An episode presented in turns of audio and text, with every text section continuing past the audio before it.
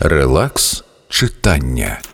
Інколи Віра казала собі, що могла б написати найцікавішу книжку з філософії, але так ніколи цього і не зробить. Бо миті, коли думки приходять до неї, виявляються ще й незвичайно красивими митями, які хочеться відчувати, проживати, якими насолоджуватися, під які танцювати, заплющивши очі, і так із заплющеними очима сидіти, а не занотовувати якісь там філософські вислови в записнику.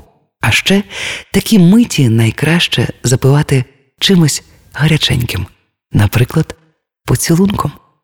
Надійка Гербіш. Теплі історії до кави.